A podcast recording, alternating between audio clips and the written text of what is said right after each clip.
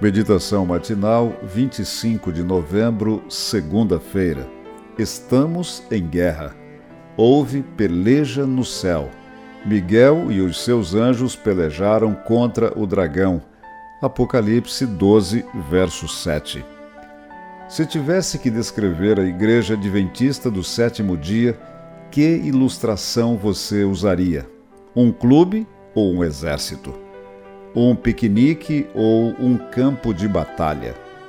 O capítulo 12 do Apocalipse fornece a pista necessária para uma resposta satisfatória. Essa passagem está no centro do livro e apresenta um cenário de guerra.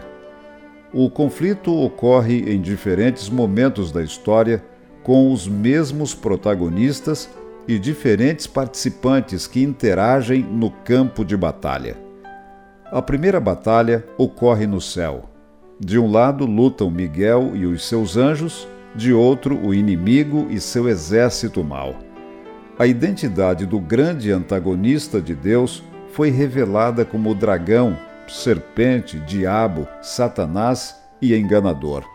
Ele e seus anjos foram derrotados e lançados para a terra. A segunda batalha tem como palco a terra e revela a tentativa do dragão de destruir Cristo logo após seu nascimento. Toda a vida do Senhor foi marcada por um intenso conflito com o mal, por tentações diversas, oposição, provocação e, finalmente, crucifixão. Porém, em cada luta, ele foi vitorioso. A terceira batalha é travada contra a igreja cristã.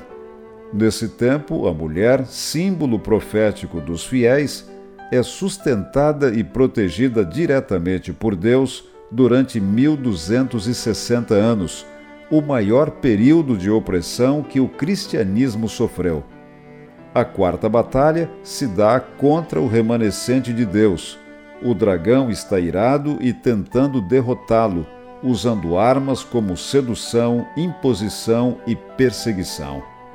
Esse cenário permanente de guerra nos lembra de que o inimigo não desiste.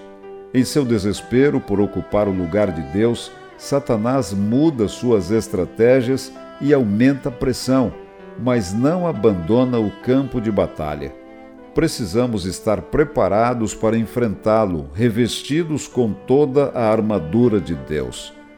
O cordeiro é o vencedor.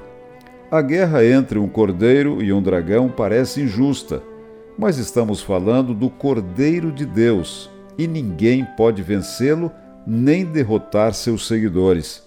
Por isso, a vitória está anunciada.